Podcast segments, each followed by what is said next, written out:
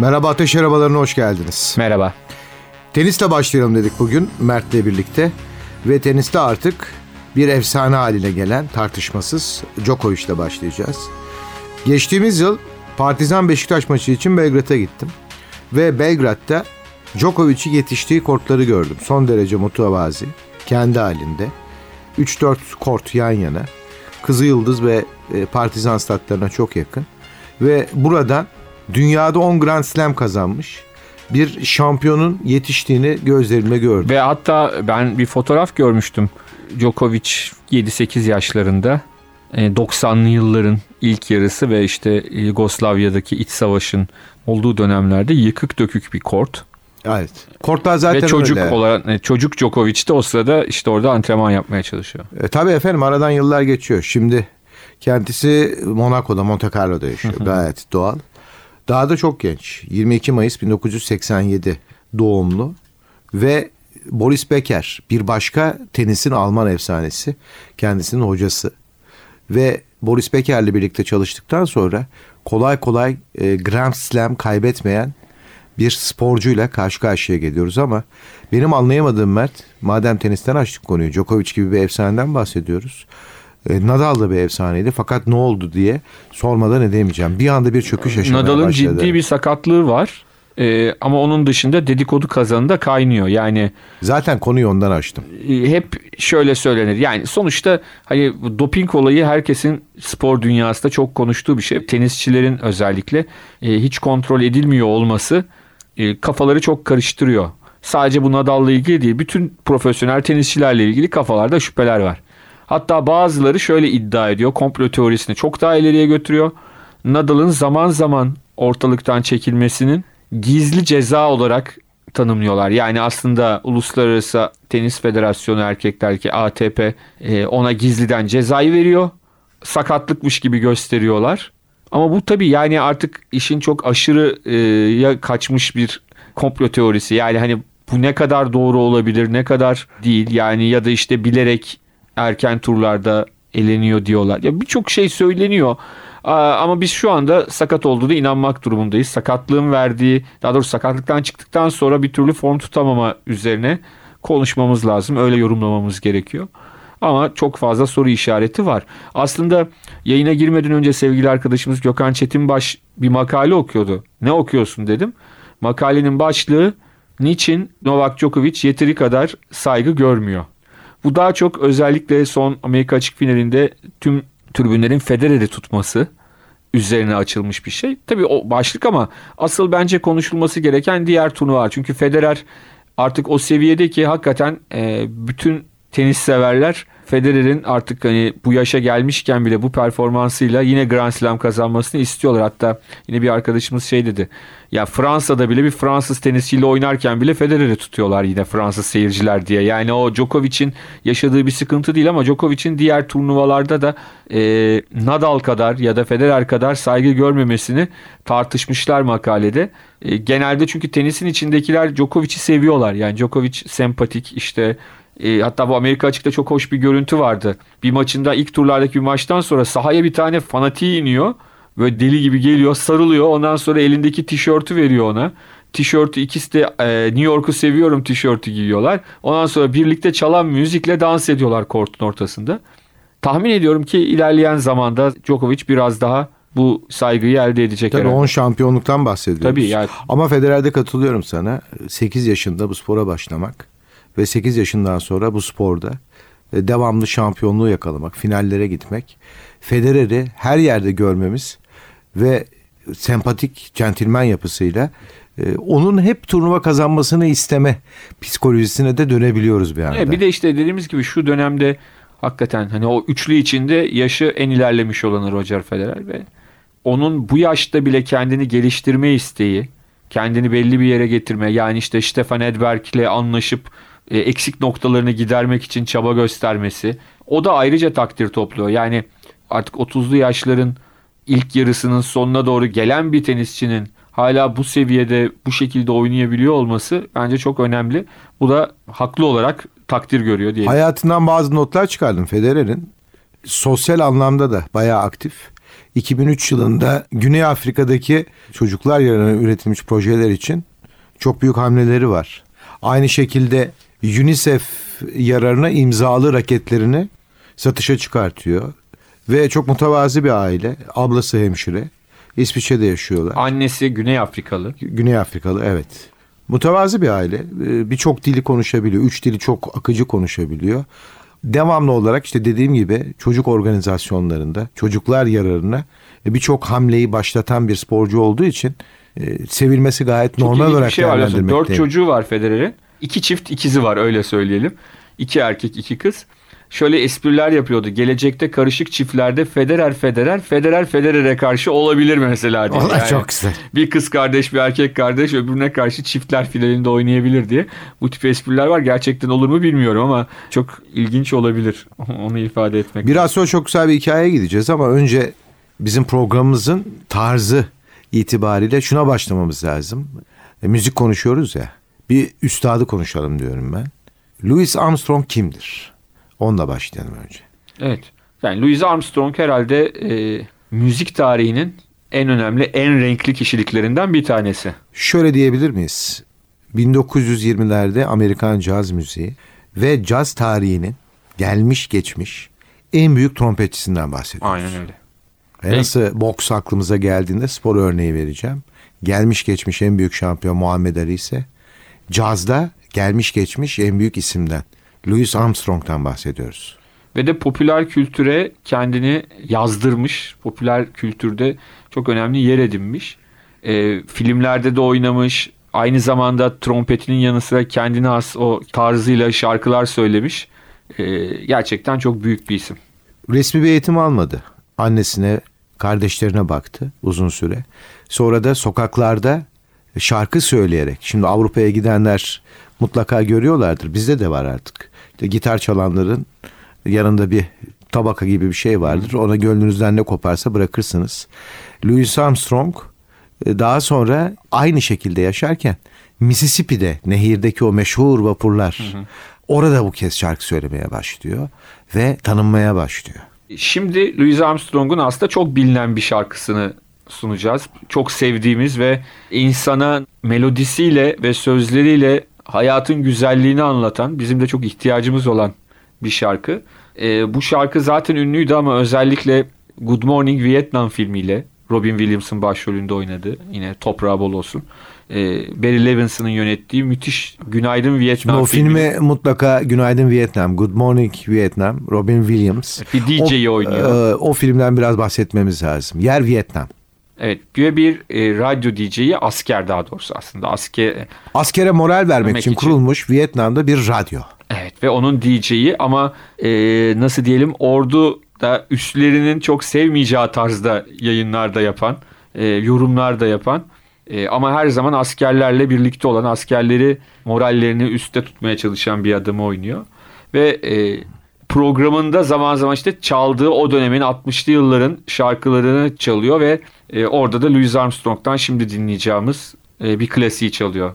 Bir klasik geliyor. What a Wonderful World.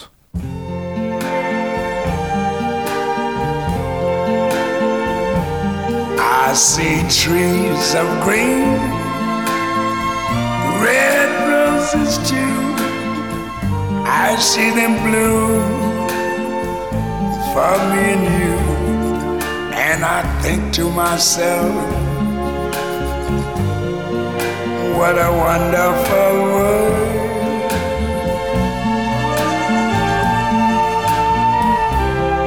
I see skies of blue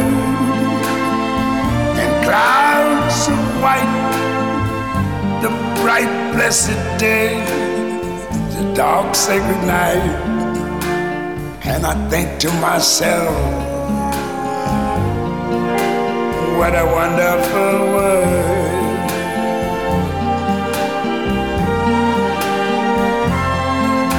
The colors of the rainbow, so pretty in the sky are also on the faces of people going by. I see friends shaking hands,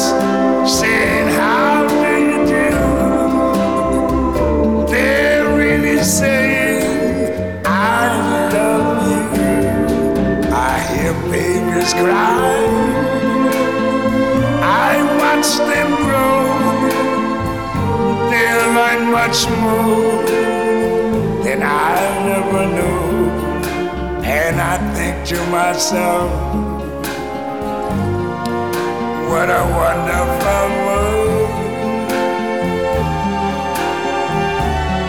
Yes, I think to myself,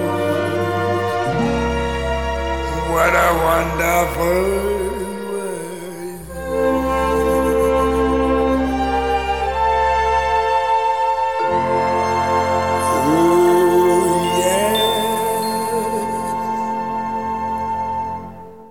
Louis Armstrong dedik. 1926 yılı onun için dönüm noktası. Chicago'da bir anda 3 albüm çıkartıyor. Armstrong'un tavsiye ederim West End Blues şarkısındaki trompet girişi caz tarihindeki en meşhur doğaçlamalardan biri. İstersen e, bir ona dönelim. West End Blues.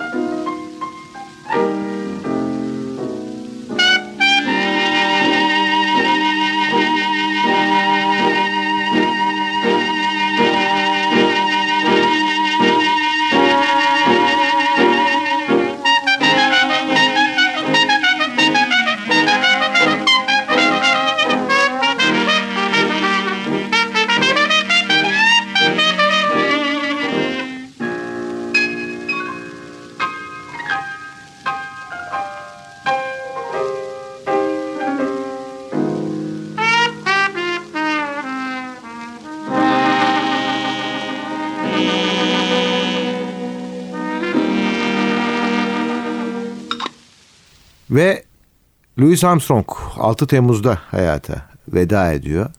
Filmleri de var. Onu da söyleyelim. 1930'da Explain adlı filmi. Atlantic City 1944 yılı ve What a Wonderful World az önce şarkısını çaldık. Yıl 1967. Tabii onun oynadığı ve şarkısını söylediği filmlerden bir tanesi de Yüksek Sosyete, High Society. High Society. Filmin içinde de filmin şarkısını da o söylüyor zaten. Filmde de oynuyor. Filmdeki orkestrada görev yapanlardan birini oynuyor. E, çok sevimli bir filmdir. Onda da o şarkıyı söylüyor. e, o dönemin gelenekleri gereği filmlerde de kendisine rol bulmuş. Gerçekten de e, dediğin gibi e, önemli bir isim. E, 1971 galiba değil mi ölümü? Evet Yani 1971. ben 15 günlükken, ben 2 haftalıkken vefat etmiş. Ben de 7 yaşındaydım. Çünkü şöyle bir şey var daha sonraki dönemlerde e, bizim tabii okul zamanımıza geliyor. Senin de e, Elvis Presley de aynı şekilde bu müziğin rock'ın doğayenlerinden biri. Aynı şekilde bir haberle Elvis Presley bir anda öldü dediler. Hatırlarsın herhalde. O çok hatırlamıyorum. Ben okula başlamamıştım galiba o zaman ama Ben 6 yaşında başlamıştım falandım. okuldaydım ben. E, Öyle bir haber geldi. Ben John Lennon'ın ölüm haberini hatırlıyorum ama. Evet John Lennon. Ama Elvis Presley e, tabii ki 1970'ler Türkiye'de de yine Allah rahmet eylesin Erol Büyükburç. Oradan Elvis Presley'e geçelim. E, Elvis Presley'i konuşunca da bir şarkısını bence çalalım Elvis Presley. Ne dersin? Çalalım. Hangisini istersin? En unutulmazlardan birini. O zaman It's Now or Never diyelim. It's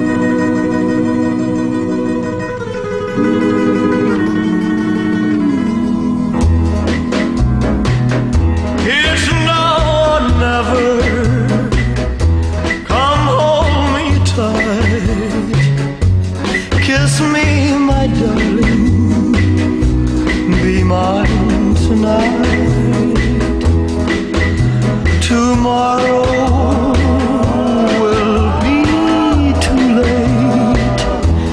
It's now or never. My love won't wait. When I first saw you, with your smile so tender, my heart was captured, my soul surrendered. I spent a lifetime waiting for the right time. Now that you're near, the time is here at last. It's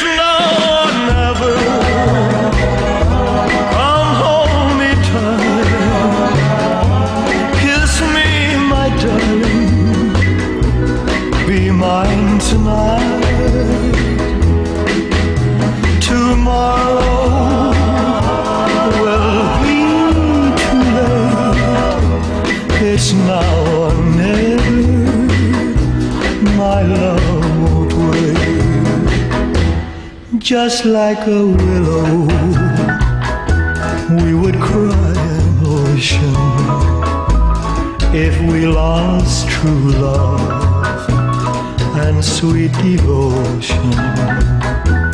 Your lips excite me. Let your arms invite me. For who knows when we'll meet again this way. It's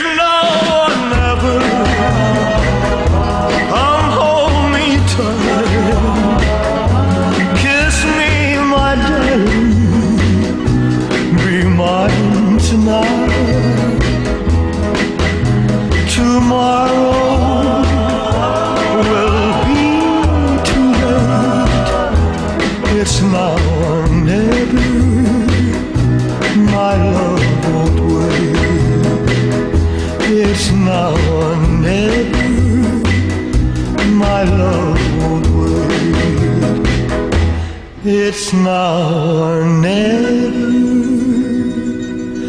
My love won't wait.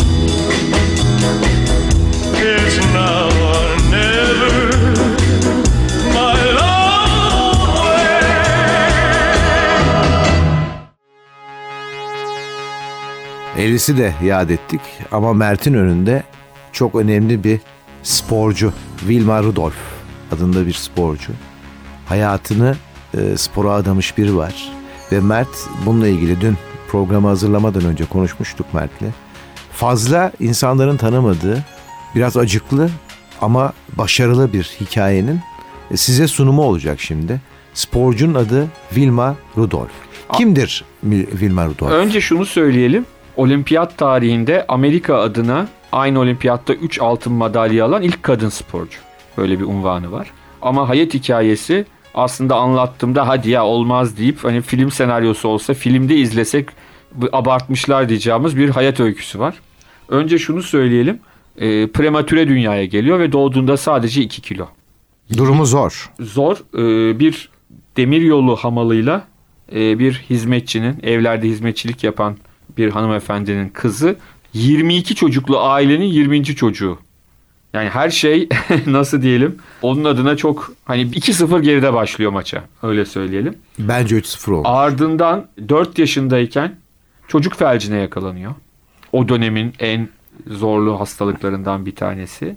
9 yaşına kadar sol bacağında ve ayağında çeşitli materyallerle, aparatlarla dolaşmak zorunda kalıyor. Yürüyebilip yürüyemeyeceği hep konuşuluyor. Bundan sonra ne kadar yürüyebileceği, koşabileceği. 9 yaşına kadar bunlarla uğraşıyor. Bu arada kızılla uğraşıyor. Kızıl şu, şu anda günümüzde çok çabuk geçen bir hastalık ama o dönemde öldürücü bir hastalık. Bulaşıcı bir hastalık. E, bu arada zamanda. 1940'ta dünyaya geldiğini söyleyelim. Yani e, 40'lı yıllardaki e, tıbbi imkanlardan bahsediyoruz. İşte bacağının çarpık olması, çarpılması bu hastalıktan dolayı o kadar büyük sorunlar yaşıyor ki ortopedik ayakkabı giymek zorunda kalıyor. Ailesi de bunları çok nasıl diyelim karşılayabilecek bir aile değil. Ve 13 yaşında nihayet hayatındaki bütün sorunlar hallediliyor, sağlık sorunları. Ve 13 yaşında ablasının yolundan gidip basketbol oynamaya başlıyor. Uzun boylu. Hmm. Onu söyleyelim hani prematüre falan doğan bir e, insan ama hani büyüdüğünde diyelim 1.80 boyunda olacağını söyleyelim. Yani e, bir kız için gayet e, uzun bir boyu var. Lise takımında basketbol oynarken Tennessee Eyalet Üniversitesi'nin atletizm antrenörü Ed Temple bir yerde denk geliyor ve çok dikkatini çekiyor. Onun iyi bir atlet olabileceğini, iyi bir sprinter olabileceğini hissediyor ve onu üniversiteye davet ediyor. Tennessee Evet, evet, Eyalet ama Üniversitesi. yaz programında hala lisede öğrenci olsa da sadece yaz programında denemek için ve bir anda lise takımı içinde koşmaya başlıyor. Henüz 16 yaşındayken 1956 Melbourne Olimpiyatlarına gidecek Amerikan takımı için bayrak takımına seçiliyor. 16 yaşında. Ve 16 yaşında şeye gidiyor. Melbourne Olimpiyatlarına sadece bayrak için gidiyor. Ve bayrakta bronz madalya alan Amerikan takımında yer alıyor. Artık ondan sonra her şey çok farklı hale geliyor. Hem işte üniversite hem artık ünlü bir atlet olmaya başlaması. 1959'da Pan Amerikan oyunlarında e, 100 metrede gümüş madalya alıyor. Ve ardından da 4x100'de yine al- bu sefer altın alan Amerikan takımında yer alıyor. 1960'taki başarılarından da bahsetmedin.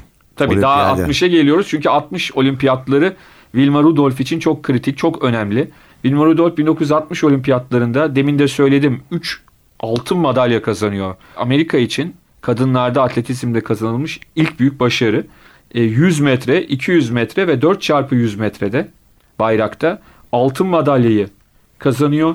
100 metreyi Roma'da 11 saniyede koşuyor. Bir dünya rekoru o dönem için ama rüzgar olduğu için bu dünya rekoru olarak sayılmıyor. 200 metrede 23.2 ile o dönemde elektronik kronometrelerde ikinci basamak yok e, virgülden sonraki.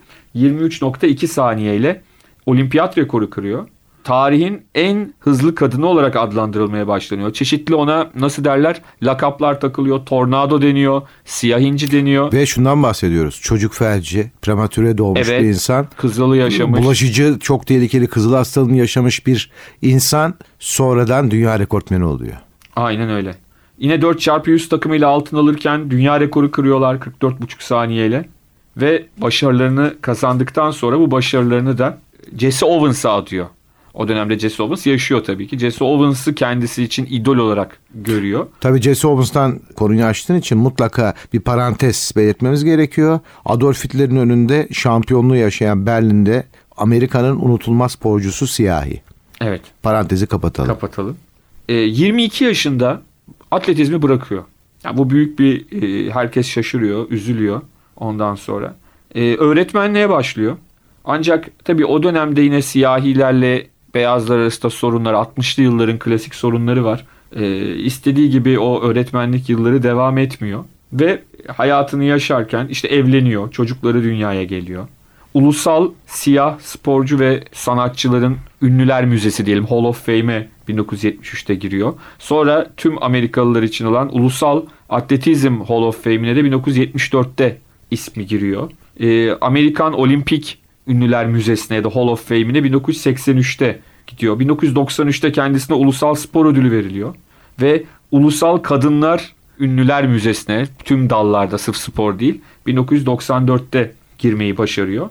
Çok çok e, önemli işler. İki kez evleniyor. Önce bir atletle evleniyor. Ardından da lise aşkıyla evleniyor. Uzun yıllar eğitimle de ilgileniyor. Evet tabii tabii öğretmenlik yapıyor. Dört çocuğu oluyor.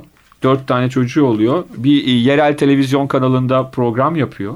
Ancak e, 1994 Temmuz'unda kötü bir haber geliyor. Yani hani o çocukluğunda yaşadığı o sağlık sorunları, o sıkıntılar 1994'te yıllar sonra yeniden baş gösteriyor ve annesini kaybettikten çok kısa bir süre sonra beyininde tümör olduğu ortaya çıkıyor. Yaklaşık 4 ay sonra da 54 yaşında Tennessee Nashville'deki e, evinde hayatını kaybediyor.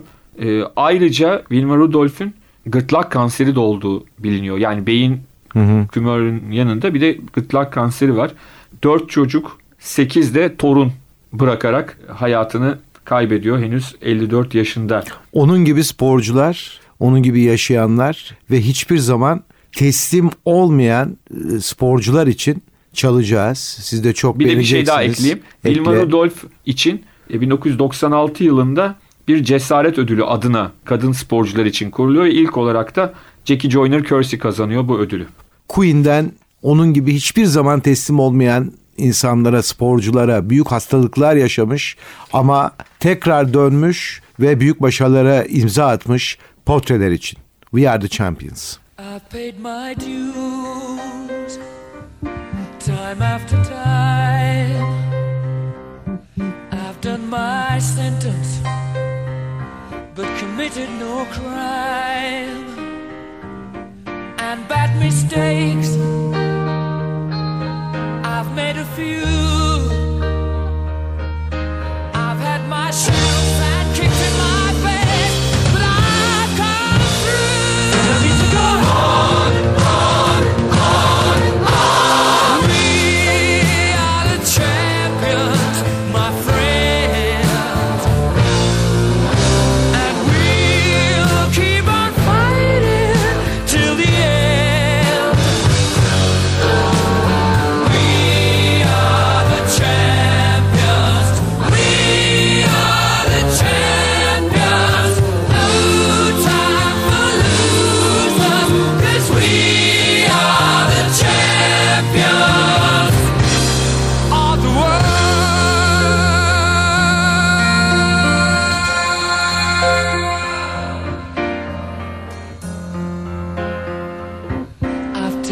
My bows and my curtain calls.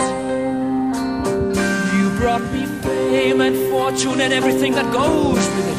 I thank you all, but it's been no bed of roses, no pleasure cruise. I consider it a challenge before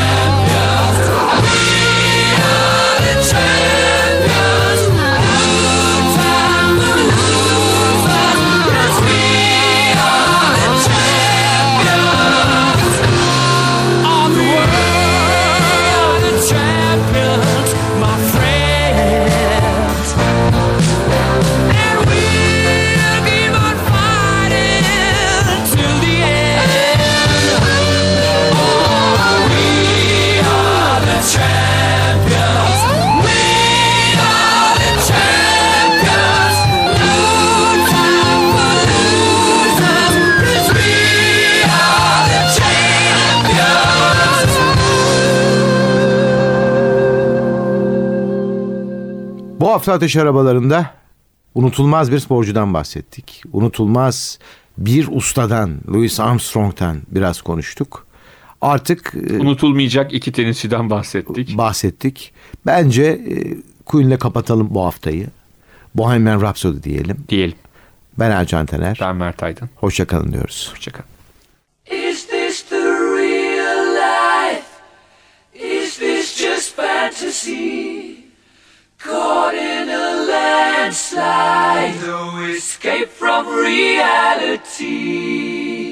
Open your eyes, look up to the skies and see.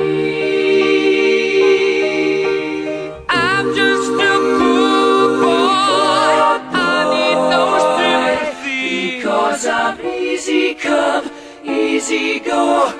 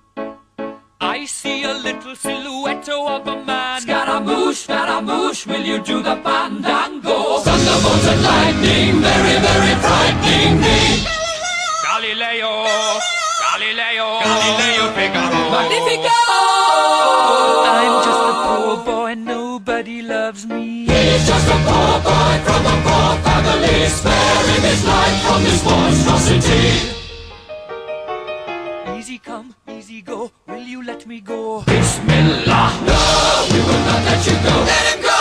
Bismillah, we will not let you go. Let him go. Bismillah, we will not let you go. Let me go. We'll not let you go. Let me go. We'll not let you go. Let me go. Oh, mamma mia, mamma mia. Mamma mia, let me go. Beelzebub has a devil put aside for me. For me. For me.